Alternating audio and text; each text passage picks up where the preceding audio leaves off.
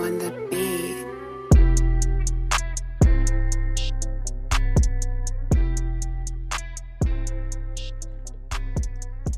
What's up, everybody, and welcome back to The Reel, a moving picture podcast where we do movie reviews, tell you what's in the queue, and break down a couple of film and TV shows. My name is Honesty Tajay, I'm Shaka Bimbo. and yeah, that's that.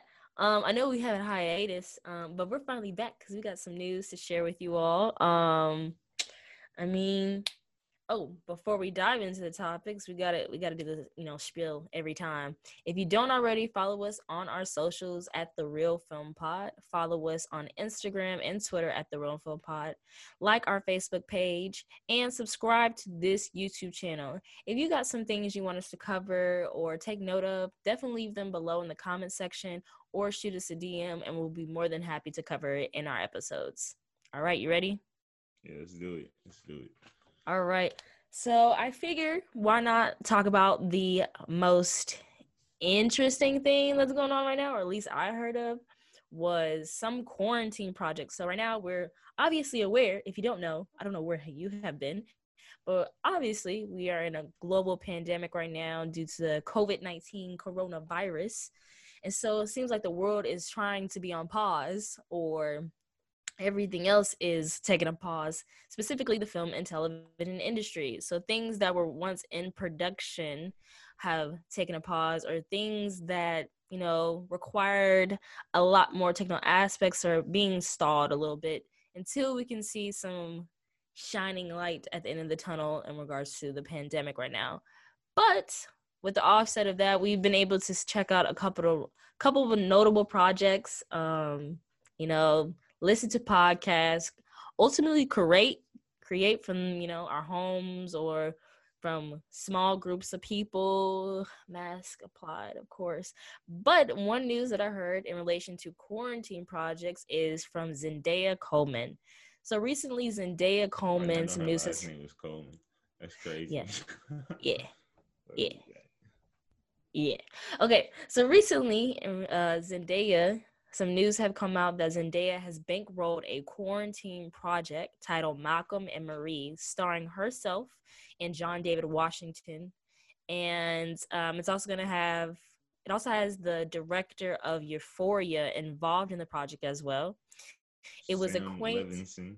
yes, it was a quaint project in regards to them filming at her house.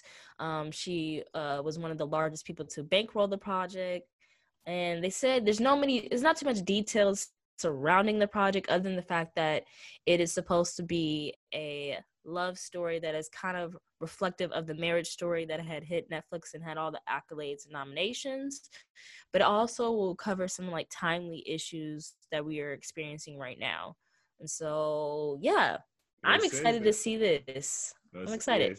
It says that Zendaya reached out to Sam Levinson, Mhm. and within six days he wrote a script. Yeah, yeah. And they filmed from like July, no, June 17th, I believe, to July 2nd.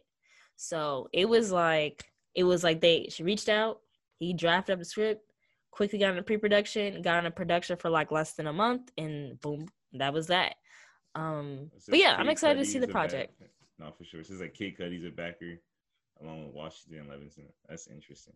Hey, Mm. bro, what's your opinion of Washington as an actor? Um, I think he's I think he's a good actor. Um I feel like people try to compare him too much to his father or other notable actors because of who his father is. And I don't think you can necessarily do that yet because he doesn't have the filmography. You know, he doesn't have that catalog of body of work so where we can see him grow over time. Uh, from my recollection, I only am aware of him starring in two things at the top of my dome, and that's Ballers and that featured Dwayne The Rock Johnson, and that was a HBO show, I think. And then you have Black Klansman, which is a Spike Lee project. So I, memory wise, I only know that he starred in two movies, and then he's supposed to be starring in Christopher Nolan's project, uh, Tenet, but that's delayed. No, like my song in Ballers is probably the first time I ever saw him. I, I Mhm. had no idea that was Denzel Washington's kid. What did you think, feel about his acting? Since you want to put somebody on the spot. I'm gonna be honest with you, bro. Black Klansman, to this day, I have not watched it all the way through. If we're being honest, I've started because of his times. acting? It's not even because of the acting. It's just like all I don't know. Like I know it's good. Like it's won awards and whatever, but Mhm. I don't know, man. Like it kind of has me nervous for the for the Christopher Nolan film. If I'm being honest, I know we were talking Mhm. about this on like a different a different show, but Mhm. yeah, man. I'm interested to see what him and what he does with Zendaya on this. So we don't know. know. when this is coming out. Uh, there's not a definitive date. Um, when I went to go research the project, uh, from my understanding, there's not a, a definitive date for it yet. I'm hoping that it'll be sometime this year, but ultimately, I mean, it's to the discretion of the people who backed the project. So yeah, I mean, I mean, if it, you should definitely check out the article.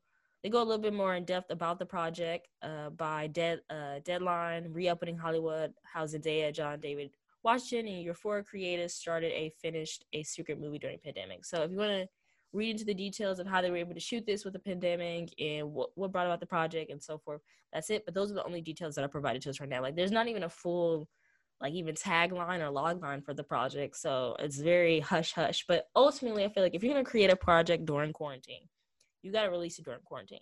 So I don't want to hear about you creating this project now, and then you release it two years later or a year later. What what fun is that? So hopefully it's sometime this year.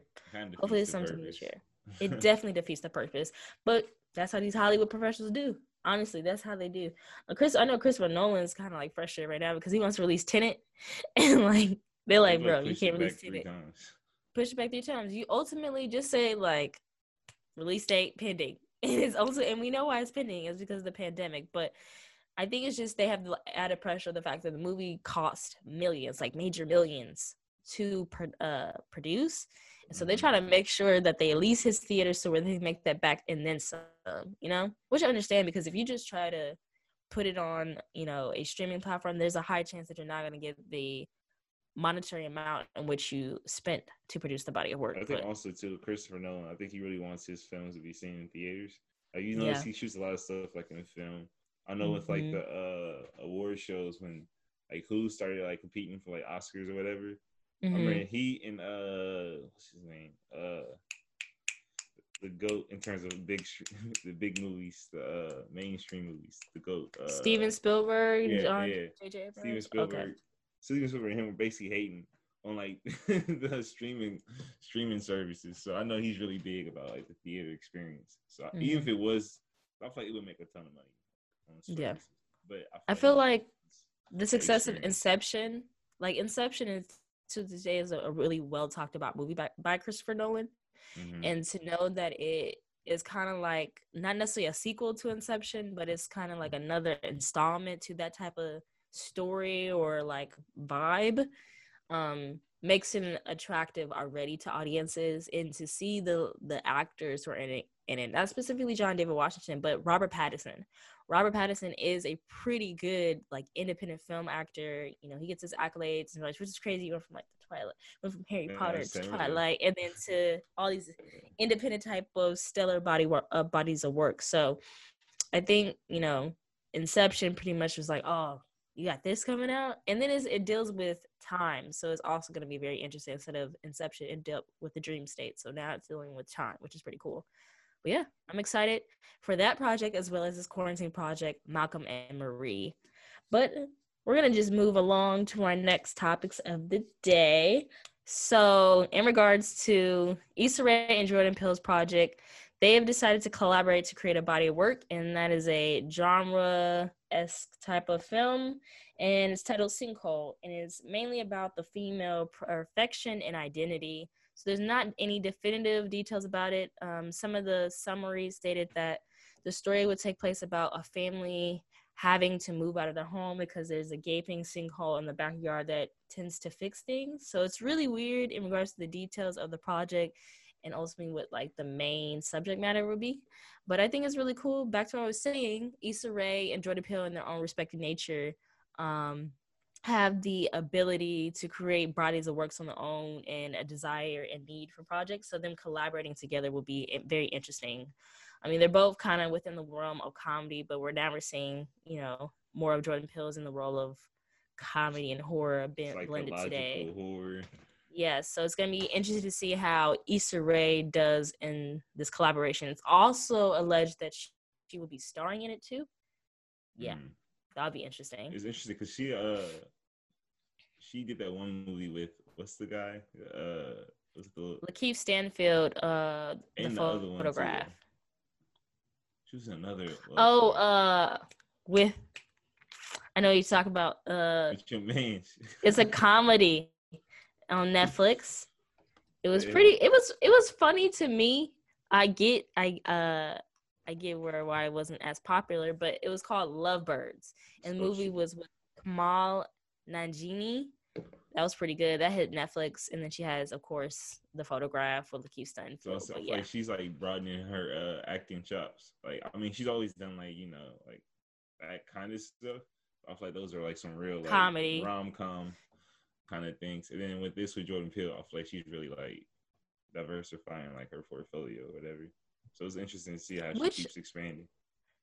Which I think will be very interesting and well needed because in regards to like acting, like don't get me wrong, like Issa Rae is a great creator producer and I give her accolades for that. Um for acting though, sometimes I don't know if I can immediately incoming hate, more like critiques. But uh, I don't know if I can directly say that I feel a immediate connection when it comes to Issa Rae's acting. I feel like she has a lot to grow from, and so I I like the fact that she's taking on more films and television shows to kind of expand her acting abilities. But yeah, that's the project that's coming out. Like I said, there's no additional details. I mean, it's just mainly the partnership between the production companies and the title of the project and a little tagline about what it will be. But I'm sure that would be interesting.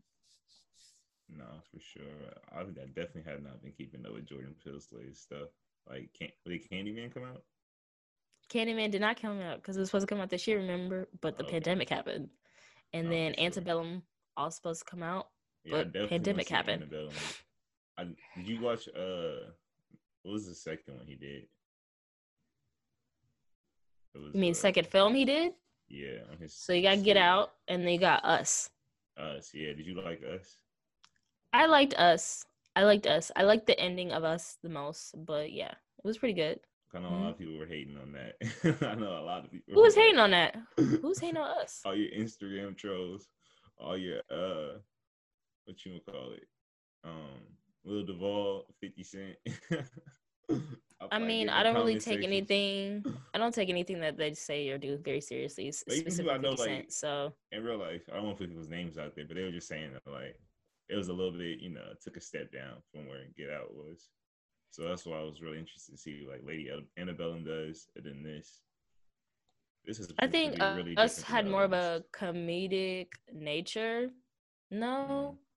I feel like no. I feel like us was more so like I want to be more horror ish wow i think i feel like you can't compare get out and us like we get the fact that like they're they're very like genre bending films uh, horror that star a black cast and sometimes the black experience well ultimately you can't compare get out to us because that was a film that was directly about the black experience and black people in america and did it through satire and horror and they compare us where it's trying to be more direct in regards to it's not inherently about race it's more so just a horror film. So I feel like that's where people are lacking in regards to the comparisons. You can't compare something that was successful because it was uh, raising the topic of race and race in America through satire and horror versus a project that's just really just horror. What's crazy is that Get Out and Us both did 255 million at the box office. So he's been consistent. Like, yeah.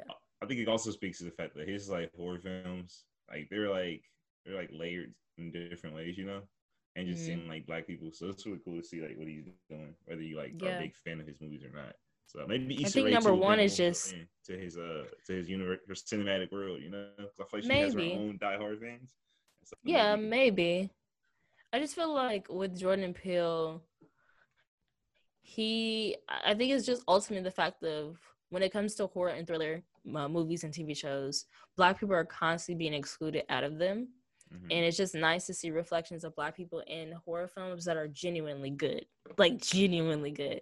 They're not the trope type leprechaun of the hood type films. No. Mm-hmm. It's actual like mind bending psychological thriller type films. So that's why there's such a desire and, and you know need for them, and that's why they're so successful. Um, same with Antebellum. I- am ex- looking forward to Antebellum, but I'm also kind of like a little disappointed around the Ooh, film Antebellum with the whole taking. You didn't hear about the whole possibly them taking the story from a black woman who wrote the script for it. So, but you didn't hear about that? Nah, what's up? So allegedly, there's a woman who had wrote a short film um, that was around a time period. It was like a horror. That's kind of like the premise of Antebellum. Of it was like a slave period, but it was a horror, right? Mm-hmm. And so she had introduced this project to Will Packer Studios, and they shot the short. Like she wrote it, she sent it off. They shot the short film, but I don't know if the short film was ever released. And so, what is it? A year, a year later, Will Packer and Jordan Peele's Monkey Paw Studios, or the producers behind, you know, Get Out, but Will Packer come out with this project, and it's really a direct reflection of her short film, right? So it's kind of like they mm-hmm. low key took her idea, but never yeah. gave her any props or credit for it. And she actually came out on Twitter on Twitter about how like here's my evidence of me writing this body of work. Here's my evidence of actually having production for this body of work. Here's the evidence that this body of work wasn't necessarily released in the way it should have been. And here's evidence that this is a direct like copy of my body of work. So hey, yeah. So a couple things. Hey, uh, I don't think Jordan Peele's is associated with it. I'm looking at it now. I think it's the producers of Get It Out or Us. So okay. yeah, he's he's he it might not be specifically Monkey Paw Productions, but it says that the producers of Get Out or Us is a part of it, and Jordan Peele is definitely like hyping it up as one of the projects. So I don't yeah. think he would be doing that if it wasn't his project. So or I mean, if he had some type of ties to it. Yeah, for sure. I was just looking at all the companies associated, but uh, and the producers, he's definitely in that group. But um, so did they pay her for her story? Like, no, they invited it all. It's just like no, no. That's that was that was the bad part about when people kind of like heard the news for it. It was that she didn't compensate it for it. But you know, a lot of times like, people will you... pay for like you know short stories, right? And then they'll like no. put it on ice. But they didn't even do that. No, that's crazy and I, am not quite sure. I don't I don't remember the details because these details came out when we first saw the trailer for it, right? Mm-hmm. And so allegedly she had like submitted to like a short film, not necessarily competition, but a short film submission in regards to producing her. Like Will Packer will help produce her body of work, right? And so I think maybe it's like contractually that she doesn't have the rights to it, or it's like something like the success of the short film, she doesn't necessarily have full on rights to it or full on like monetary rights. But I don't know if it has anything to do with the adaptation, like how that goes for adaptation in regards to monetary rights. But yeah, it was it was sad. I felt so bad when I read when I read it because it's just constantly and it, it's just it's messed up because here you here is Will Packer Studios, a black production company, a black filmmaker creator, and then we're getting we're hearing that he's allegedly ripping off from a black woman creator, like taking from her story, biting from her story. Ultimately, we can see the inspirations from an actual you know, black author book, Octavia Butler Kindred. Like, there's no doubt that this is kind of like an inspiration project from her book. And Kindred, if you don't know what Kindred is, Octavia Butler. Octavia Butler is a notable African American writer. And Kindred, Kindred is about a woman who keeps getting teleported back in time into slave time. So it's just kind of like one of them horror psychological type of dramas when you're constantly being pulled back and forth from modern times and slave era in order to save one of her ancestors. So they're definitely biting from that lady's book for that that woman's short film, and then also for Antebellum, the project Will Packer. So he like uh disassociate himself. I don't see him attached to it either. I don't know, bro. I really, I could, I could not tell you. But when it first came out, it was like producers of Get Out Us, Will Packer Studios, and this, and then all these allegedly uh, alleged claims that came out. So it was kind of like people were, do I really want to support this? Should I really support this? But don't get me wrong, this does look heck good, and you got Janelle Monáe in there. So yeah, no, shout out to her, Kansas City. Schlagle High School, KCK. uh, we can move on All right. to right. Well, next topic. next, you know, you jumping around. So nope, we're, we're moving on. We're moving on to Netflix projects. So specifically, we're gonna talk about old news first, and we're gonna talk about the success of the old guard. So, if those of you do not know, Netflix um, released a movie called The Old Guard, which is Netflix's old fourth guard. biggest movie ever. The Old Guard, um, directed guard. by Gina. The fourth biggest movie been out um, since since uh, the release date, and it brought in seven million viewers in the first month. And it's directed by Gina Prince Bythewood, starring Charlize Theron. Um, Kiki Cayenne, or uh, I believe that's her name. Um, but it bits from a comic, and it's supposed to be one of them action type immortality time type of films. It's from a comic ultimately, but it was such a successful film, bringing in over 7 million viewers in its first month. That's never really been done before. And it's like the fourth film to actually generate that many uh, viewers for Netflix. And you know, you you Charlize Theron reprises the role as kind of like a badass chick. You know, whenever she stars in a role when she's badass, she kind of like kills it. And it was just successful. And then ultimately, like a lot of people are kind of talking like this is what happens when you have women of color or women directors or black women directors for projects. You have the ability to insert diversity within the project. So like not only people who star in it, but the people who are behind the camera. And the fact that it was successful and was the most talked about project for a while shows like, hey, there is a need, there's a desire, and we should probably continue doing that. They've also set it up for as a sequel, but ultimately, the old guard centers on the story of these group of people who have the ability of immortality and over the course of time have definitely served as protectors and warriors for different movements throughout time. And one girl um, who is the protagonist, I guess, she discovers that she has these abilities, and so she's on the run from this group who is trying to take the volume or whatever that allows for the immortality. That is that project. I think I think the success of that project also is because like like because I haven't finished it, but I've seen most of it. Is like it looks like something that you would have to go to the theaters to see. You know what I mean? Like mm-hmm. Atomic mm-hmm. Blonde or something. But mm-hmm those films I feel like are a real hit or miss. Whereas this one is just kind of like you can watch that quality of a film like mm-hmm. at home, you know, because mm-hmm. mm-hmm. stuff releases on on Red or um, Netflix and Hulu and stuff, but it's really something that feels like to the quality of that, or it's like a big action kind of show, you know. Yeah. Oh, they always feel kind of a little bit like low quality, or not low quality, more so just low budget. But this mm-hmm. one seems like it has a pretty sizable. I think they spent like eighty million to produce the film at it. No. 70 mm, million? It, it was between 70 to 80 million. So, I mean, if you got a budget that big, I would hope that it looks like it had a budget yeah. that big. So. The last time I saw something like that, it was the Will Smith joint. It was the uh with the aliens. It was about race. You know what I'm talking about? Oh, you know what I'm talking bright, about? Bright, bright, Yeah, I feel like Netflix takes a swing on one of these, like two of these a year, where it's gonna be like, mm-hmm. all right, we'll put a lot of money in one of these projects, it's gonna mm-hmm. be like a, a, theater quality big movie. Mm-hmm. We'll see if it mm-hmm. goes off. Yeah. But they might have hit jackpot with this one. Yeah. I mean, I feel like it's good. Don't get me wrong.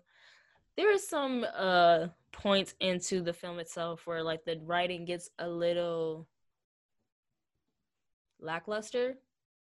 Mm-hmm. Um yeah, I I, I got low key almost got really tired of hearing Charlize Theron um character name because it felt like they were saying it all the time. Andy, Andy, Andy, gotta protect bro, Andy, Andy, Andy. Her being, her, being Andy. Her being a badass, I feel like was kind of forced at first.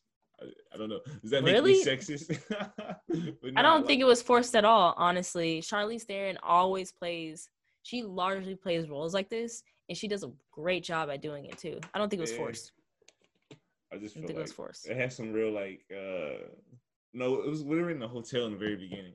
Making them saying, "Yeah, boss, what's up, boss?" Like they wanted to let let us know that she's the boss. Like she's the yeah. That was I was kind of like, like right, frustrated bro. with. like, that's, yeah, that's what I was kind of frustrated with the writing. Mm-hmm. I get it, but by the time like we got started getting through the movie, we actually seeing her like you know perform and look like the leader. it felt more natural. I just really hate when movies like beat like try to beat it home that like she's the badass character to pay attention to. Like, bro, just show us. You mm-hmm. know. Anyway, it was yeah. a little frustrating con- constantly hearing boss andy gotta protect andy andy andy andy and ultimately there was only like i said those were kind of like lackluster moments and then there was also some melodramatic moments too with some characters. I would say specifically with maybe our two lovers when they had the whole speech like don't get me wrong beautiful speech but i felt like it was purposeful. Like it wasn't like it was seamlessly integrated into the story. It was like all right we're gonna have a big monologue right here right here in this part to move the story or not even to move the story it was just like let's insert this monologue right here. And i feel like they did that a couple times throughout this film and it just felt like it wasn't necessary or if we did or if we were going to see it it would have been nice to seamlessly integrate that into the script. But ultimately i look forward to the potential sequel you know because they set it up that way um, and this is a comic so there are different you know books within the comic for it so i think it'd be worth it to see the second installment of this like people don't feel like this is a hater spot. it's like always trying to nah. find something to hate on. But not like if we weren't if we didn't like something, I feel like we wouldn't even talk about on the show we don't talk about things that are like are good. I feel like, but then we no, just, like, we've definitely talked about in the past shows that were not good. Like what? Did not like. What was that one movie that show starred uh, Homie from Moonlight? I did not like that movie. okay, that was you though. That still was a good. You movie. do that too. You do that often. My thing is, no. What, are, what, are we not? Are we not film, film, filmmakers? Should we not have the ability to cre- critique each other's bodies of works? I don't know what film. Did, no, no, no. What film did we talk about on here where I didn't like it? Shaki, you do that often. You this I'm gonna show you how he does it. He won't like something, but he'll pose it as a question for me to catch me up. So like that whole John David Washington thing, he don't like his acting, but he asked me how do I feel about his acting. So just so y'all know, just so you know. what that those are accusations. that that is accurate, and, and the audience will be able to notice too. But yeah, yeah, that movie all day and night. But that's different than that's different than the whole topic though. I feel like we're gonna we're gonna spend time talking about like a topic that we actually pick. I thought we're not gonna pick something trash, but we'll pick things that are like good and have our own critiques, not from like a. Not everybody at work that we're gonna talk about is gonna be inherently good to us, or is gonna be good to us. Something that may be good to you might not be good to me all day. okay, night. only exception was the Michelle Obama one. I don't think anybody. yeah, I wouldn't really feeling that going into it. Yep. So uh, don't don't try a lot. I feel like if they want to call us a hater, they can call us a hater. But I'm gonna critique a body of work, just like I hope they critique mine. So you burning bridges, dog. Moving along, moving along. So on the topic of Netflix, still, we have uh, news that Netflix has acquired the rights to seven black sitcoms and shows. This is excellent. This is great. You know, this is perfect time into with you, you know, I'm not gonna watch none of pandemic. yeah, whatever. We're not talking. We're not talking about you. Of course. Of Which course. one are you gonna watch? I'm definitely gonna watch Girlfriends. Why wouldn't I? All right, continue with your spiel. You had like a nice little news presentation. There's also Sister Sister, The Parkers. I loved The Parkers growing up. I also loved 101 and, and Half and Half growing up.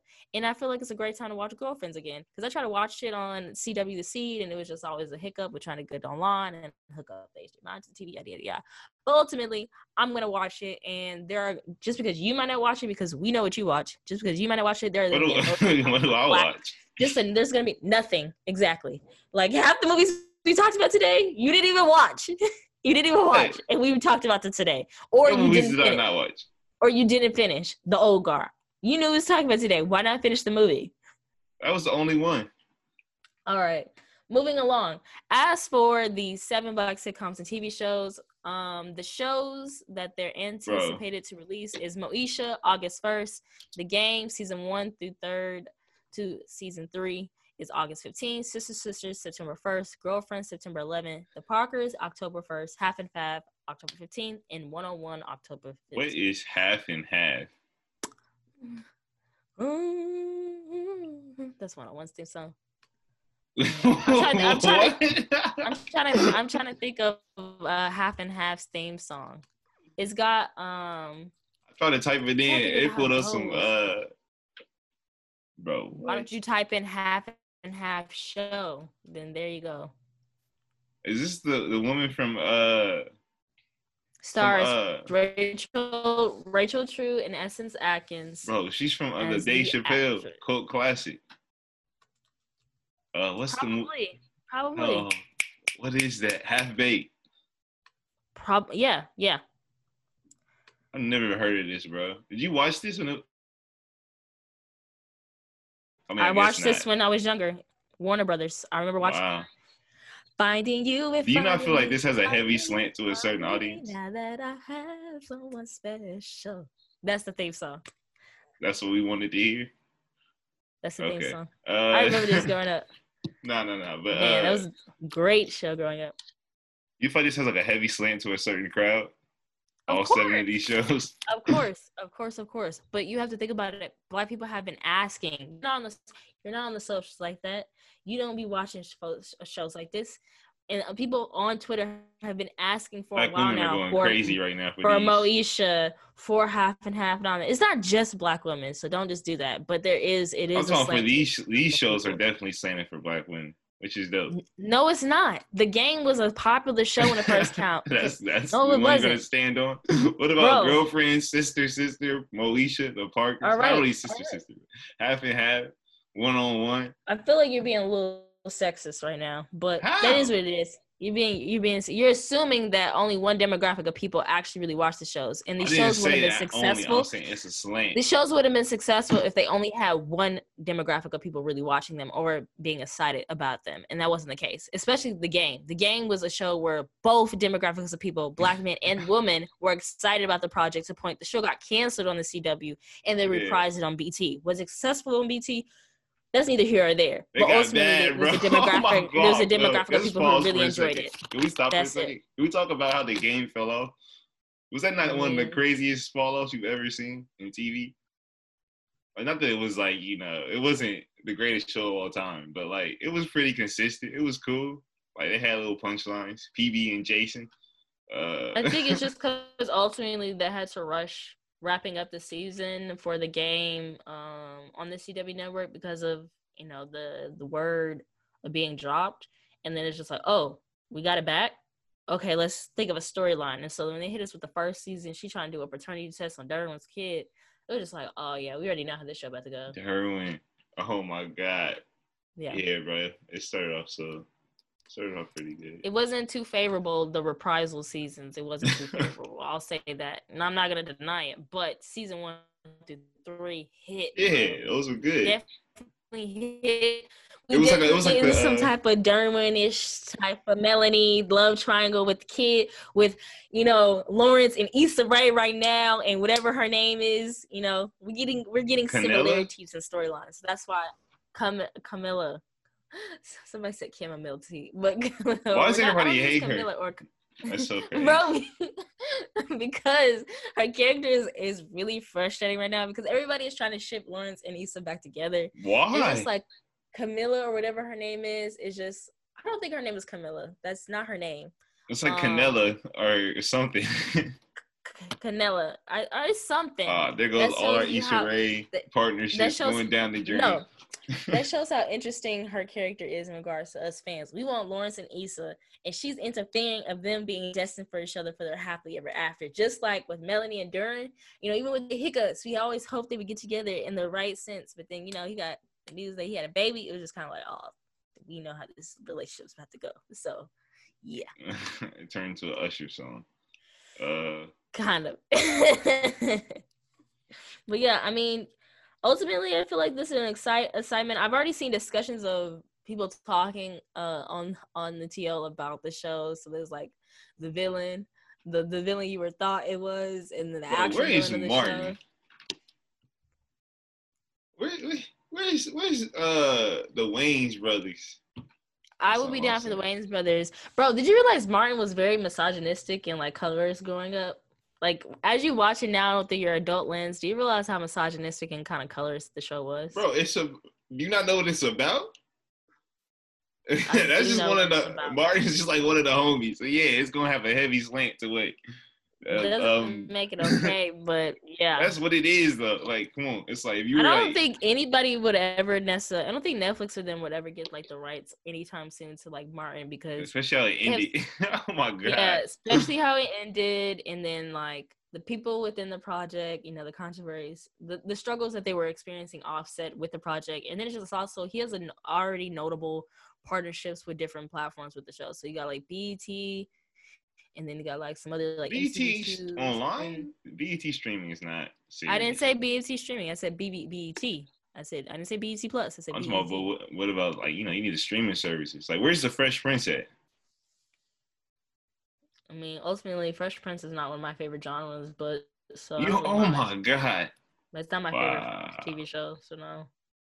I mean, All right. On that note, we can keep it pushing. Is there some body you know, hey, eh. episodes that are interesting? Yeah, but I don't want to compare shows. Oh, and also HBO. Martin was on HBO. I do remember we're that. Not gonna, we're not gonna brag about the game and then throw dirt on Nobody the Fresh bragged Prince. about the game in comparison to the Fresh Prince. But all I'm saying is I don't really connect fully with the Fresh Prince. I, I can say that. That's I feel that. you. I feel, that's how I feel with these seven shows right here. Fresh I Prince is also them. on HBO Max though. So okay. maybe you'll never maybe maybe you'll see like Martin being on HBO Max and because that's a streaming service now that they're really kicking out. So maybe you'll see that. No, I am excited to go see Sister Sister again because my guy uh what's what's cause Marques Houston. I know Roger. about him. hey, I don't know. I don't know who Marques Houston is. I know who Roger is. I'm not gonna get into. That's his name. Put respect on his name. Marques Houston, who played no, Roger. Roger. on Sister. I don't know Sister. who Marques Houston is. Remember but... when Roger had his glow up and they was like, "Oh, Roger." That that's that was some messed up stuff. He had his he all he did was get taller. that was messed he just got taller and older, and all of a sudden. What's the mom's name? Cause she looks just like the other lady. That is crazy. Uh, Jack, Jackie, Jackée Harry. Yeah, everybody talks Jackie. about Jackie. That's her name. Everybody talks about how she looks like that one lady, and they were just like, no. We're they not related. Nothing like they do have similarities, but only no. the other one be wild and she be a cause she she like a comedian. Mm-hmm. Yeah. she definitely be wild, especially when like she played a Friday. Yeah. Yeah, they look like they look alike. But All moving right. along, we're gonna move along to our next topic of the day. One of our largest uh, things that's in the news that we want to talk about is the Emmy nominations.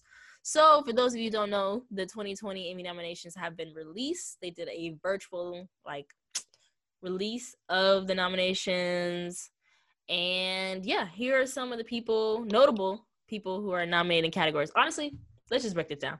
I'm about to cover the black people who was nominated because I'm rooting for everybody black ultimately right now okay, because that's what we mainly that's that's what we're that's what we're mainly seeing when, in when these nominations. When's the actual Emmys? Because I, I, don't like... know when the actual Emmys is because I don't know if they're gonna give a date. Oh, it says it will be held September twentieth. Okay, because I feel like we can come back and we can do like a full breakdown of like the actual nominations of who we think will win, get predictions. Mm-hmm. But this so we can just focus on like the controversy for now. so just yeah. like I should have done with the Oscars. Maybe maybe I put a little money on it. You know. Maybe. We don't condone gambling on this service. no, no, we don't. We definitely don't. We definitely do. okay, so in regards to best comedy, we have Insecure and let's see. Yeah, Insecure. That's it for in regards to black. Um I also didn't know this, but Insecure makes the eighth or ninth black sitcom ever to be nominated in the comedy series in its entire I mean like existence, which is crazy and it's very sad and disappointing. So you got like uh Insecure, Atlanta, you had the Cosby Show, I think like the Jeffersons, all those types of bodies of sitcoms that were really notable. And it's like the eighth or ninth one, even though we've have an extensive amount of comedy shows that should have been worthy of it. We just named some comedies just a second ago that should have been mm. worthy years ago, and they didn't. So that's mm. interesting. You don't think Martin was should have been worthy for an Emmy in regards to comedy? Looking back at it, like I love Martin, and it's definitely like a cult, not a cult. It's like a it's a staple in the black community, right? But if you look at Martin, it's really just kind of like how do you say it? Because it, it's funny, but it's not funny in like a well thought out way. Sometimes, sometimes it's just him being a hole, him just like being Martin. You know what I mean? With other shows like Insecure, it's like the writing's actually like at a different level. You know, because Martin really just relies on how funny Martin can be as an individual. It's basically just like everybody else in his world. You know, and just him like doing silly stuff. Yes, but then you also gotta think about like I don't know. I just feel like there's a way like living single. You don't think living single would have been worthy of like being? A I think shows like that are definitely more are worthy than like a Martin. That's my only point. I'm not saying that there should be way more. I'm just saying like I don't know. I could definitely do some research, but I guarantee you, Friends probably got a nomination once or twice for comedy. That would be interesting, bro. If we came back and really did like maybe an episode before, we just really broke down like some of the biggest black snubs in award shows, shows that I feel like didn't get their credit. We can go and celebrate some of those. For sure. But like, yeah, I, I don't know. I just feel like there's some notable ones, and it's kind of like disappointing that Insecure is like the eighth or ninth one out of black oh, sitcoms and TV shows for a comedy series. But that's neither here or there. Obviously, there needs some work. Work needs to be done. But moving on to best drama, we have Nothing Black. Best limited series. Best limited series. We got Watchmen, starring Regina King, Yahya Mateen. Um, that was pretty good. It's pretty good. Would I say it was the greatest of all time? Nah, it was good they though. Canceled it. That's sad. It's so sad. And I don't know why. Honestly, I don't know why it's considered a limited series because the anticipation was for there to be more more seasons. Mm. But yet it's got non nominated for limited series. So that's kind of confusing. That was a little confusing, but that's neither here or there, I guess. But you got Little Fires Everywhere, starring Kerry Washington and other notable black actors. Then you have Watchmen and within the best limited series category. I don't know. I mean, like, those are really good shows, but I'm not gonna lie. I've watched Unbelievable on Netflix. I watched Unorthodox on Netflix. Them most is good. good. and they ain't black. Ain't look a black. But they was good. No, sometimes I, I don't know. We, I sometimes I think that like there's a small overcorrection. People like just want to see something black in it, but in general, it's just. I mean, like it's just a smaller pool. Like if you have that many people that are like white making films, and you mm-hmm. have like this small amount of black people making films, mm-hmm. you're not gonna get something great every single yeah. time. You know what I'm saying? The comparison is not gonna be the same. Yeah, it's not. It's not a big enough pool of creators. But mm-hmm. that's why when you do get one, you definitely got to go hard for it. You know what I mean? Mm-hmm. Mm-hmm. But yeah, that's what I'm like. Cause I watched Unbelievable and I was like, dang. And I watched an un- Unorthodox. I ain't gonna lie, I had a little tear. Like that show was great. It's great, and it was like low. I think it was it was based off a true story too, and so it was unbelievable. So that's why it was even more like whoa, hit hit home. All right, moving on to Best Actress in a Comedy Series, we have Tracee Ellis Ross for Blackish, and we have Issa Rae for Insecure. Tracee Ellis, who you got? Tracee Ellis Ross or Issa Rae? for better actress? Com in a comedy series. Well, you know I don't really watch Blackish. Move along. Move along. Best actor in a comedy series or in a comedy. We have Anthony Anderson for Blackish, Don Cheadle for Black Monday, and I think we should shout out other people of color. We got Ramy Youssef and Ramy. All I heard was Ramy, Kansas City Don know. Cheadle. Kansas City Don Cheadle. Let's go ahead and wrap this up.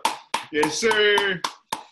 I don't know. Anthony Anderson is pretty funny and Blackish, of course. That's that's without a shadow of doubt. But I think Don Cheadle does Black Black Monday justice, and so does Ramy. But Ramy is not in the sense of like it's like dry humor at times. It's just like, dang, you really caught up in the situation type of humor. That's what that is. I like so, I don't know. all those shows, but you know who I'm rooting for. I, I like Ramy the most too, and then it will be Black Monday and then Black Blackish in that order. In regards to the shows, I actually like connect more to more. I mean, I called you in regards to Ramy, so you already know I really rock with Ramy. For sure. As for back black, I said black best actress in a drama, we have Zendaya for Euphoria, and her competitors are you got Olivia Colman for The Crown, Jodie Comer for Killing Eve, Laura Linney for Ozark, Sandra Oh for Killing Eve and Jennifer Aniston for the morning show. Don't get me wrong, Zendaya's performance in Euphoria is great. You know, it's great Uh-oh. to see her hey, hey, I need a graphic. It's a great way to time she get on some hating time. it's a great way to shell away, you know, her Disney veil that people have when it comes to her to acting. But Sandra Oh be killing it and killing Eve, bro. She I'm rooting for Jodie Comer. Really? Yeah. she's pretty good too. She she's good too. But Sandra Oh be kill. You know what? Jodie do be killing it I feel like she does more. Like her yeah. character a little harder. I feel the like. versatile in regards to being like the a, a sociopath. Yeah, and she's assassin. British, right? Because her character's not even British. I think so. I think she might be British, and her character is supposed to be like French or something like that. But yeah, or Russian bro. or something. She's she's Jodie is good too. I would say Jodie or Sandra Oh, but yeah, Zendaya is in the category for best actress in a drama. Hey, so Euphoria, one to ten. Ten being like you must watch it. One being like don't waste your time. Where would you put it? An eight. Okay. I'd give it an eight. Only because that singing sequence, the dance and singing sequence at the end threw me off. It just threw me off. And I'm, honestly, I'm trying to gauge. I'm not a musical person, so and I really anytime a show busts out a song or a movie busts out a song, I automatically mute that mug and go, go and do something Bro, else. Did you go back and watch uh Girl Haji or Giri Haji? Giri Haji. That I finished it. Yes, that was crazy. I finished it. That dance sequence at the end. I'm like, you was you was rocking with it. I don't. I get the point of it. Like they ultimately, really, it was just like it was just metaphorical because they actually quote unquote and like it's trying to say that they actually did have a whole fighting and shootout sesh. But ultimately, just like I don't like when shows do that, and maybe just uh, like, you're not really, a musical I, person at all. I'm really not, bro. Like I know I should probably check out Hamilton, and I know. Nah, I'm not I, really I, gassed off of that like everybody else. I know I should check out Hamilton, and I actually want to see it, but it's just like it's really hard for me to like stuff like that or get into stuff like that. There's only one thing I watched where it has singing in it, and I was like all the way through. I was like vibing with it, and that was Les Miserables with starring Hugh Jackman. Bro, I, I need to go back and watch that for sure because I like I kind of saw it at a time I really wasn't paying attention, you know. So I need nah, to definitely go back, especially for like the sets. I like like when they have like crazy production design, like historical pieces. Yeah, it's definitely worth cool. it. And mm-hmm. When I was gonna say, what were you saying? Hmm? What? Oh, but uh, internet cutting out probably. No, I was gonna say that um, I feel like with like musical pieces, it's like I'm never really like excited to see it, like even with Hamilton, right? But I know as soon as I do see it, I'm like, wow, Mm-hmm. Like that's like uh the greatest show on earth. I know we talked about yeah. all the controversy with it, but for the yeah. actual film, it's like yeah. in the middle of it, you do get caught up in the moment. I know you do sometimes. Yeah, yeah. That's what I'm just like. Ultimately, like automatically, it's not the things. They're not the things that I seek with you know TV shows or films. But when I watch it, I do get. If it's really good, I will get immersed into it. So like Les Miserables, I was immersed. I was through an emotional roller coaster with that film. Like I love that. Mm-hmm. I love that musical in a sense. Or is it musical play, whatever, whatever you call it. But moving along, we're gonna do best actor in a drama. Like I said, we we shouting out the people of color. We got Sterling K. Brown, This Is Us, and then Billy St. Porter Louis. for Pose. Yeah, Billy Porter for Pose. Speaking of Billy Porter, oh, shout out to Billy Porter. But I think it's time we kind of shine light on some of the critiques that other LGBTQ plus people have and black people have about Bill, Billy Porter being constantly nominated for Pose. And so the critique is mainly that Billy Porter is being constantly nominated in for Pose as a cisgendered gay man. And the show mainly comprises of a lot of non-conforming identity, transgender people of color, right? Mm-hmm. And ultimately, there is the topic of trans exclusion and LGBT uh, trans exclusion when it comes to these Emmy nominations. And to have a show like Pose where it's largely centered on the LGBTQ plus, you know, people, where specifically you have transgender, you know, people, is kind of interesting that not at one year, not any of his co-actors or whatever have been nominated. And ultimately there's the critique that there's a clear exclusion from the Emmy nominations for trans uh, trans bodies, and that Billy Porter doesn't take the opportunity to shine light necessarily on the exclusion of trans bodies, but uses uses his success and his nominations to make fashion statements versus making actual political statements for black and trans bodies. There's that critique that people have. What is your thoughts? Uh Hey, so I, I watched uh, Tariq Nasheed his critique of it, and he's very on one side of critical of Billy Porter. But I do see like sometimes I do feel like Billy Porter is more about being like you know, like dressed like the best dress or being like fabulous or whatever. You know what I'm saying? Like he's trying to like Make fashion statements. That's what yeah, yeah. Fashion statements. And, and all, it's not, all it does it's not is, a lot of substance all the time, bro. It's a lot of just like look at me at times. Mm-hmm. I do definitely feel that. I feel like it's not also a fashion statement where like there's something on it to where it's like making a political statement, you know? So Pyer Moss, what he had done for himself and Lena Waithe when you know that big the Met Gala. I think it might have been the Met Gala. Suits where the suit and it was yeah. the names. Uh, Lena Waithe had the names of like trans bodies who had been slain or like LGBTQ members who had been slain. And Pyer Moss had other notable, you know, black people in the stitching. Like it looked like lines, but if you look closer, there was stitched names. And so that's a that's a fashion statement, right? But it's also yeah. a political statement. And people are critiquing the fact that Billy uh, Billy Porter is just constantly being nominated for like LGBTQ represent, representation of Black LGBTQ members, but it, ultimately he's still a cisgender man, and then he doesn't also take the opportunity to raise awareness about the struggles that Black and Brown LGBTQ members are experiencing during these moments. You know, from the carpets, from the discussions, from his political statements. So they feel like it's a general statements versus getting to the core of it, like we need to talk about Tony McDade. This is a trans person whose life was slain by police. Like that's an opportunity for like this is timely. You have a platform. Speak about this trans body, and he doesn't take the opportunity to do so. You forget the whole like uh, Billy Porter, Caitlyn uh, Jenner vibes, where it's kind of like it's a lot about them.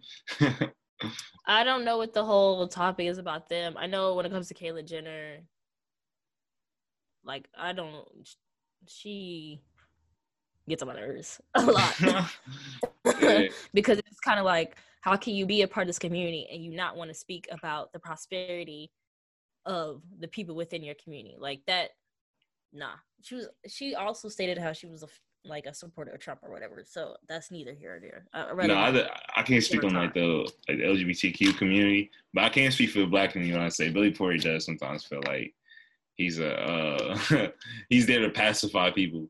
You know, kind of make us feel like it's okay. Like I'm working with all these white people, and they treat me well. Mm-hmm. Look, I'm on. You know, mm-hmm. it's not even on some like black versus white stuff. It's more so just like sometimes it does feel like when you're going through this kind of stuff, and then he's not been like vocal in a way that like we need you to be kind of like lumping all together, like LGBTQ rights and Black rights together. When really, I feel like you need to focus on them separately. That's a conversation for a different day. When you see him kind of like trying to do this or then that, he's kind of like all over the place. Mm-hmm. It does make you feel like that person is tap dancing when you see them like their their their their surroundings, who who's around them all the time. You know what I'm mm-hmm. saying? So I am not trying imperative. to that, but it does have that kind of like. Uh, this is my last notation. I think it's just imperative that you be specific in what struggles or situations that you want to be bring awareness or be an activist for.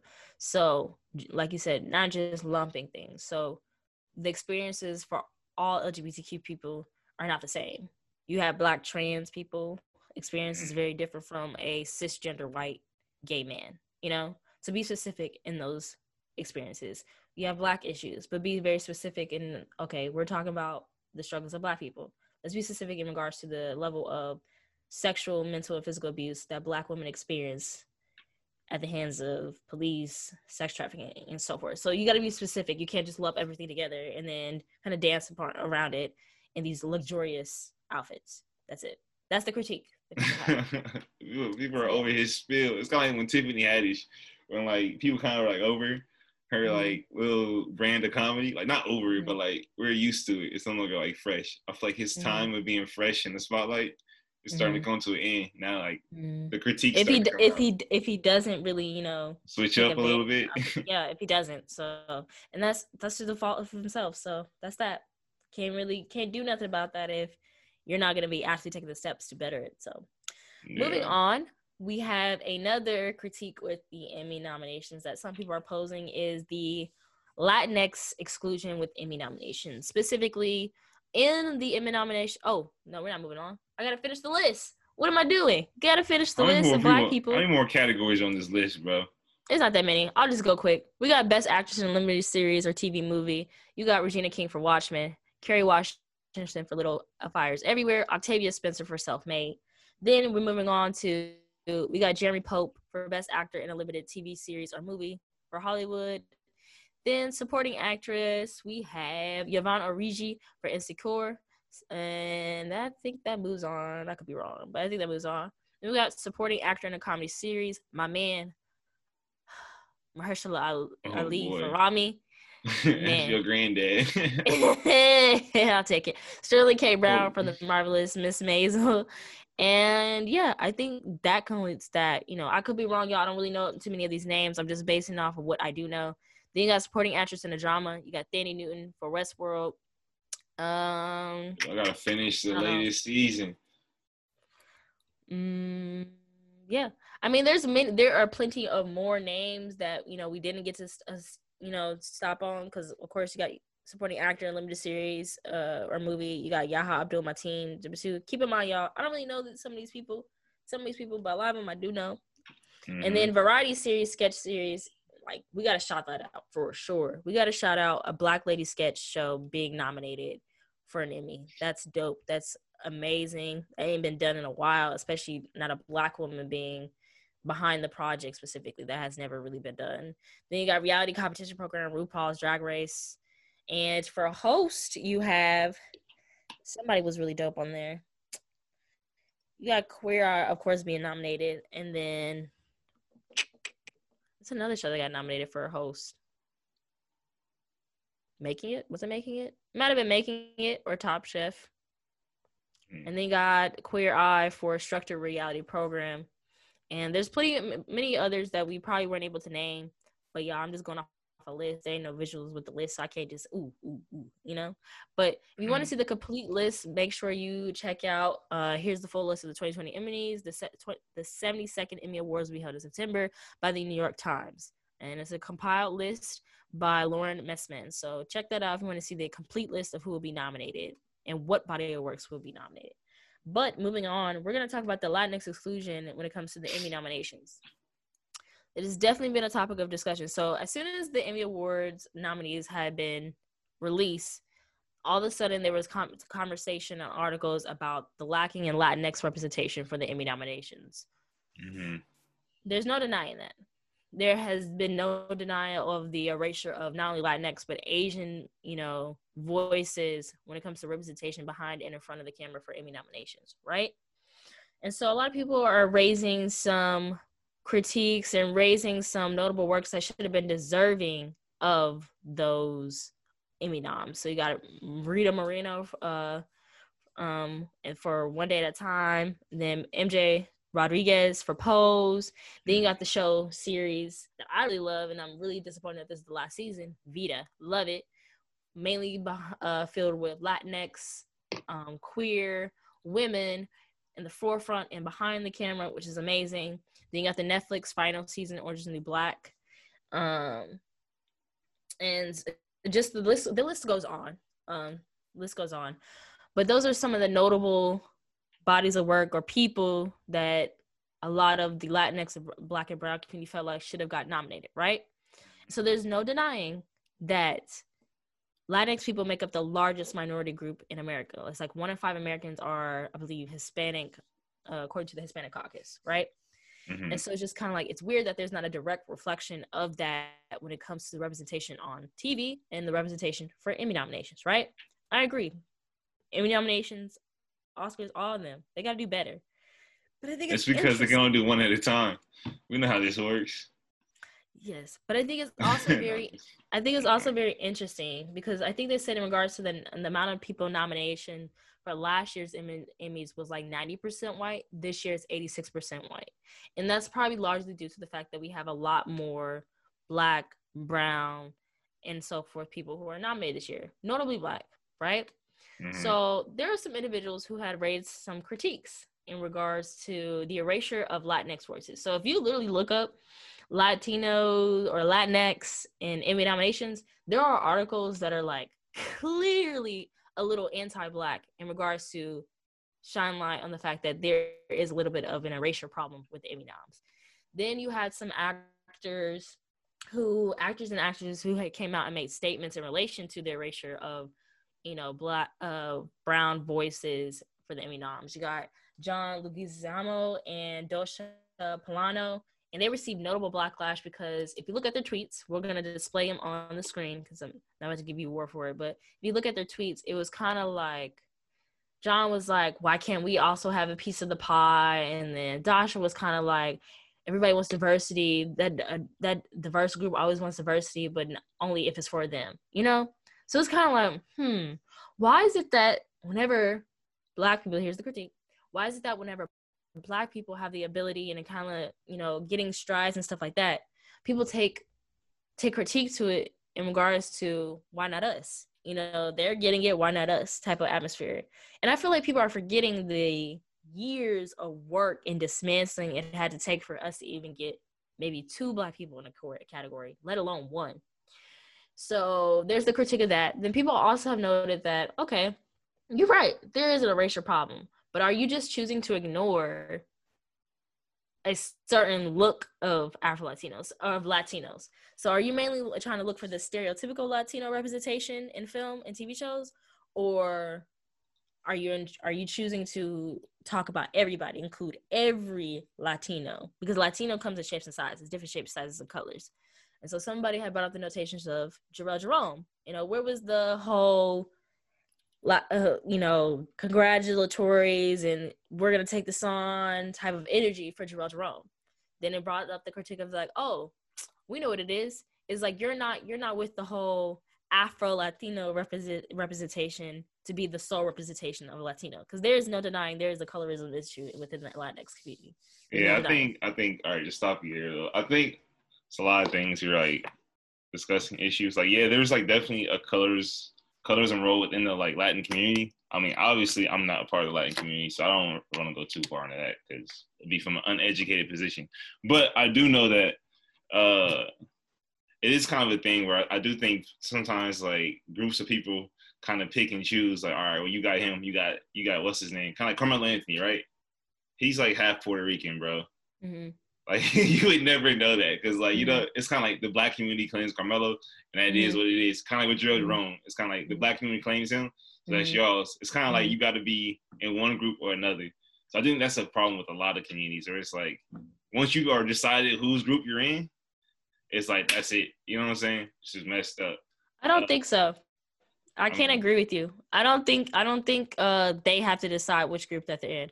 I think I've literally I don't think they do. I think the people do. I think the people decide. The industry like, professionals be like, yeah. "Oh, you don't look Latino, so we're gonna write you as African American, right?" So, like, yeah. example, T- Tatiana Ali. Did you know she was Afro Latina? No. Tatiana Ali is Afro Latina, but what are the main roles that she's played before? An African American. Jharrel Jerome. Majority of the time, he gets the benefit of being able to play Afro Latina, but more offset than none. Well, he's so young in his career. I don't even really want to put him in the category. That's, that's speaking some people that have like, you know, like like Tatiana, who's been doing this for a long time. You know what I'm saying? So there's mm-hmm. way more of a. Whereas Jharrel Jerome, I think, is kind of just taking like, like not to be like this, but like there's a lot of good black stories that are like hot right now because the industry's finally giving us a chance. So I do think a lot mm-hmm. of Jharrel Jerome is doing is he's cashing in mm-hmm. on these roles that are amazing that we've never had before. So he's going to mm-hmm. play to his advantages. You know what I'm saying?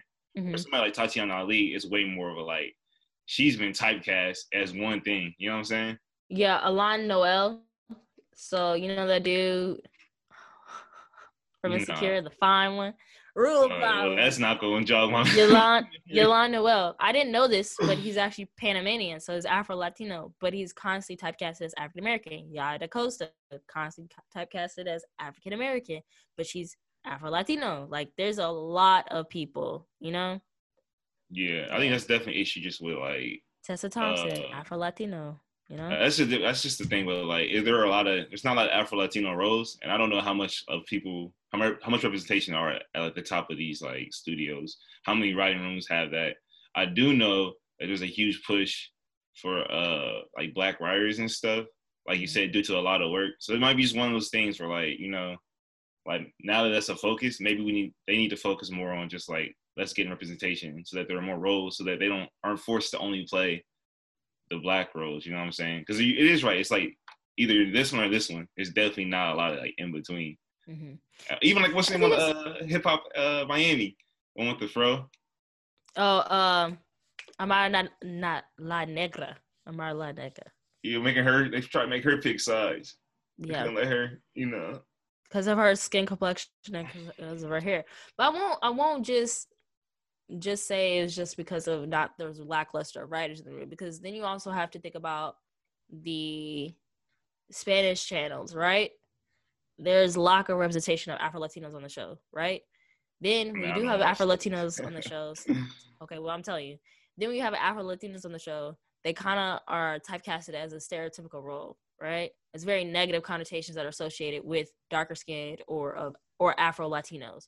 So it's not just that. It's just like let's raise the critique of the fact they're being an erasure of Latinos or Latinx people, but let's make sure we're being inclusive in the dialogue of all Latinx people. So your Panamanians, your um, Puerto Ricans, your Cubans, your Afro Cubans, your Afro Puerto Ricans, all those people. Make sure we're being inclusive in that because you got a track record of people who literally say that, hey, I will go to these auditions, right? I go to these auditions where it's lar- largely a Latinx type of crew or whatever, and I don't get it because I don't look Latino enough, right? That's not fair to them, you know. So let's make make the critique of all those people. Even when you look at shows like like One Day at a Time in Vida, don't get me wrong, I really love the show Vida, but there is a lack of Afro Latinos on that show. Are there no Afro Mexican Americans? Like there are. So the fact that I didn't see a single one on the show, that's that's not okay. And don't get me wrong, I love this show, but that is a, another example of like here's a show that is mainly by Latinx women, mainly by Latinx queer women, and there's not a single Afro Latino represented on that show that I have seen. One day at a time. There, it took like getting to like probably the last most recent season that we saw an actual Afro Latino on the shows, right?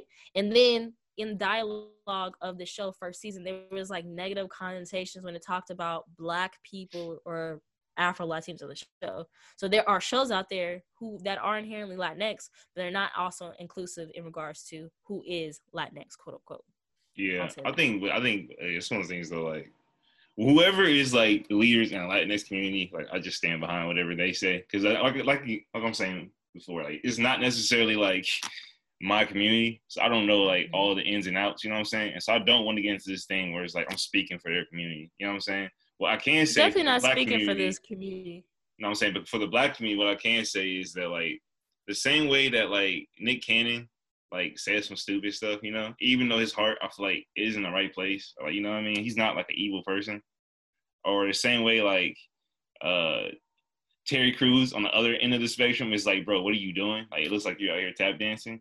But it's just like it's because these conversations and like when we're talking about these things, it's not clean. It's gonna get messy sometimes people go too far one way or the other. You might say the wrong things. And so I think that like as we move forward down this road, hopefully we see more of like people speaking out about these things, but we have to know that like people are gonna say the wrong thing. So I don't want to get into this culture of like or this habit of like trying to like end somebody or like put a muzzle on somebody just because nobody like, said that. Nobody's doing that. I think people so are just think, making a critique. I think if you're gonna talk about there being a lack of representation of Latinx people, okay, and be inclusive in the dialogue. So no, I'm saying you don't have to necessarily saying, be a part of the com- community to make to make that critique. That's all I'm saying. No, I'm saying to you is that I think there's a whole thing with like you have to put pick your group up or put another group down. And I think with like some of these like comments and these tweets and these like people from these Latinx shows is they feel as though they got to put another group down to bring their group up. And I think that's a big problem with everybody, right? And so like right now you're seeing a good example of, you know what I'm saying, like prominent people making that mistake. And so we got to definitely hold them, you know, accountable for that. Like, because you can't continue to do that because we'll never make progress if it's like one person at a time. Like Oscar's so white, right? Then they try to correct with the blacks, and then they don't add, you know, the other group. And then next year, watch, they're gonna try to overcorrect and bring a bunch of Latinx groups in, and then it's gonna take away four black nominations because you got to keep your six white slots filled. You know what I'm saying? Like it's like they're trying to give it one hand, one at a time, and mm-hmm. we can't allow that to happen. Like I can't allow the overcorrection to like less black people next year. You know what I'm saying? Mm-hmm. But, I'm gonna make my last critique is ultimately like I feel like black people are constantly being pressured to be the martyr for everybody's war and fight. And don't get me wrong, like we have seen what happens when black people have progress when black people are are giving the advantages and privileges and prosperity and all that so forth it allows for other demographics of people to actually have those benefits as well right? And it's just through the strides that black people have taken. But i feel like constantly black people are subjected to the pressure or bearing the responsibility of being everybody's martyr to their wars. And that's not fair to us because like ultimately sometimes black people are constantly ultimately sometimes black people are fighting alone in their own wars and battles and nobody's there right on the like right there with us through it the beginning and the end to fight with us so to to bear That's the like responsibility the of doing thing. that is not fair it's not fair right yeah. but billy porter is black and he is gay so he he definitely has the responsibility of raising awareness about the black and the gay experience no i'm right? saying it's like the whole like uh in order to like like do gay rights people of all like walks really support the black community or is it just the black gay rights people? So let's focus on the black community because at the end of the day sometimes i feel like they want policies that benefit them. It's like the whole like minority legislations that really don't go towards black people. They go towards latinx communities or they go towards poor white people. You know what i'm saying? Like it is something to being like specific. I think that we kind of you know i feel like you made a full circle connection yeah, I don't know about that last part that you said, but okay. All I'm saying is, black people shouldn't have to bear the responsibility of being everybody's martyr for their wars. It's not. Uh, we didn't ask for it. We're not asking for it. We're probably not gonna ask for it. So don't bear that responsibility on us. Don't get me wrong. If we do it, it's because of we want all of us to have that come up, right? But it's out of you know not extracurricular, not necessarily extracurricular, but it's not because it's a bear. It's a direct responsibility that we feel we have, right? It is just it's something that we we have a calling to do. So stop trying to place that responsibility on black people because ultimately it could create it exhausts us and it creates a division between the groups. That's all i got to say. Yeah yeah i think i think it'll get better bro. Like i think as more people speak up more black people have voices to like express these things. I mm. think you'll see like people will be more aware of not trying to like say what about us? You know what i'm saying? It'll be more like mm Like those are separate issues. I think we'll get there, especially with the whole. What you say? I was say this year I ain't gonna lie, I felt like they was definitely overcompensated for like what's going on right now, and then like the previous years, I definitely got that. And vibe, that's my so. thing. My thing is that's really like it actually explains it more. It's like, bro, it's like they overcompensated, and that's debatable. Maybe they didn't because I feel like it really wasn't that much of overcompensation. But it's mm-hmm. like, bro, why is it that they feel so uncomfortable with having maybe one person nominated in that category? One white that person nominated. One white person, or not like one we have to have, at all. I'm saying, yeah, or none at all. It's like we have to keep these five white slots slots open. You know what I'm saying? And it's just mm-hmm. like that's crazy. Cause like mm-hmm. I mean, okay, I don't want to feel like I'm like uh, trying to give these people excuses, like those like those actors for saying what they said. But I mean, the Latin population is like bigger than the black population in America. You know what mm-hmm. I'm saying? So for to have no representation is kind of mm-hmm. crazy. So mm-hmm. the same time, I'm not about to fight your fight. I can acknowledge your fight and support you, but don't make it to where it's like, all right, now we got to tweet about that. You know what I'm saying? So I get what you're saying too.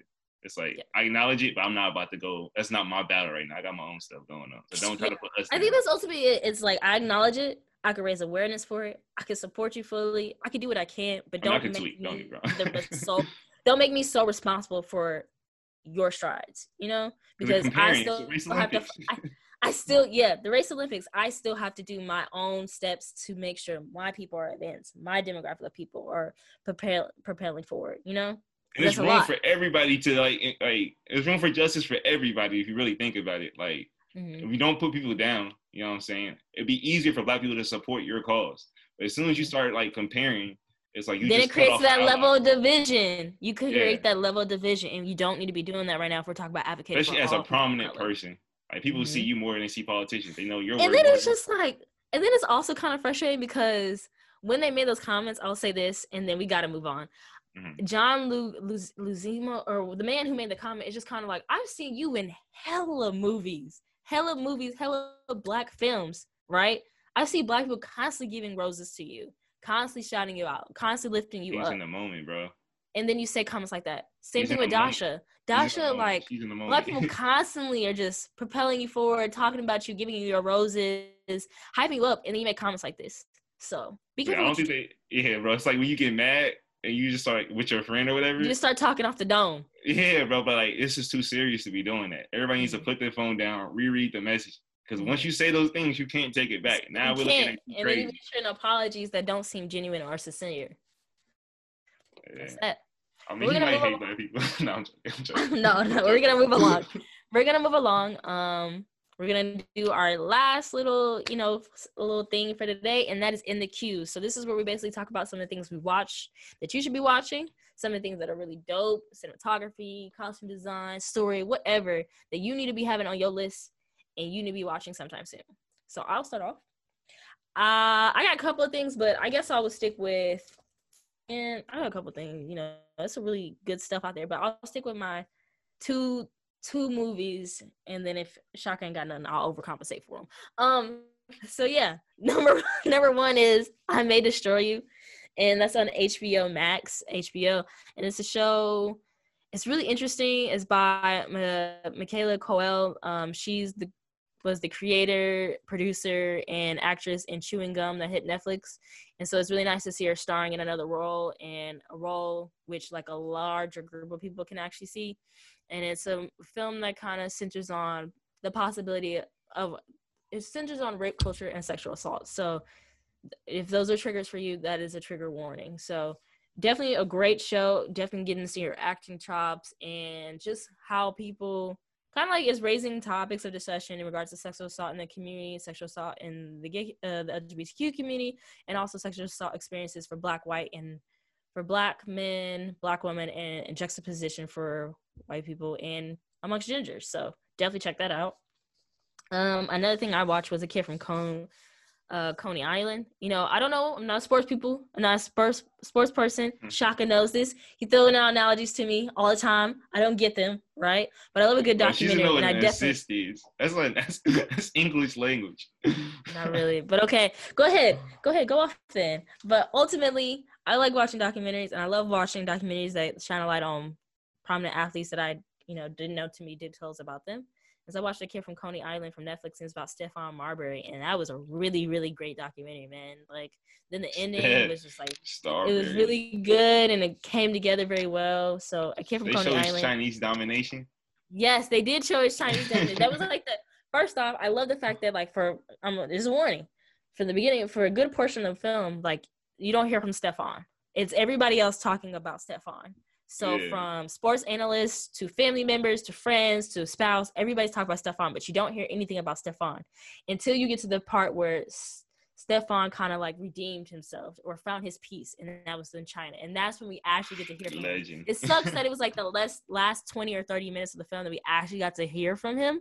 But it Mhm. was like it made sense because everybody had their perceptions of him and his experience and who he was. And here is him in a good mental space being able to speak for himself. So I kind of get how they did that and I really enjoyed it. Definitely need to check that out. A Kid from Coney Island on Netflix. Yeah. If you have not seen it, it's worth it. Go ahead. You got it. I'm gonna be honest with you guys. Listen, over this last two weeks, we've had a hard battle. We faced the likes of Liverpool, Manchester City. We've we've lost games to teams like Sheffield United. We've ruined our chances to get young stars like Kai Havertz. Just say you ain't got nothing that you got But we in the queue and move along. Wolves Just say you last day. it. Two goals. Olivier Giroud, Mason Mount. Chelsea qualifies for Champions League. So it's been a tough battle. I've been focused on that. I apologize to the film people, but you know, one thing at a time. NBA is back today. LeBron versus Kawhi. Bro, I can't see on the screen because it's like my screen's out, so I feel like I'm just looking all over the place. But uh, in terms of movies, bro, yeah, I haven't really watched too much. I finally went back and watched all the Marvel joints I missed, uh, like Captain Marvel. so you see what I've been on. Uh, what else? I watched The Five Bloods. Have you seen that? I did see that. Uh, it, interesting, very interesting. Um, me and Spike have a love hate relationship. The legend, one of the greatest of all times. But you know, last couple years, I have not really been a Spike guy myself. You know, Black Klansman, uh, Chi-Raq. I do feel though that the Five Bloods is definitely him returning to some form. It's like a late prime push, so it, it was pretty good. You know, I don't know, man. That's about it. Mhm. well, um, I got one more. And that's it. Overlord came out in 2018. It's kind of like a war zombie-ish type of film. Really great cinematography and story. Definitely check that out. It's on Amazon Prime. The Kid from Coney Island is on Netflix, and I Made Destroy You is on HBO, HBO Max. So definitely check that out. Um, yeah, there you go. All right, everybody. That concludes this episode of the Reel uh, Moving Picture Podcast. We thank you guys for joining us today. We appreciate you staying tuned for this long, and we promise we won't. We'll, we'll do our best to not have them long awaited hiatuses between episodes. But ultimately, we thank you. We appreciate you for being on this journey with us and staying tuned for all of our episodes. If you have not done so already, make sure you follow us on all of our socials at The Reel Film Pod on Instagram and Twitter. Like our Facebook page at The Reel Film Pod and subscribe to this channel. Like this video, share this video, comment. If you got some suggestions of things that you would like to see, definitely feel free to comment below uh, in the uh, in the comment section or DM us or tweet us. We will definitely reply and we'll try to insert that in our future episodes of The Reel Film Pod. My name is Honesty Tajay. You can follow me on at Honesty Tajay. But my name is Honesty Tajay. My name is Shaka, Shock B on Twitter, Instagram, and uh, come talk to me. I talk back. All right. Well, we thank you guys, and we'll see you next time. Peace. Yo.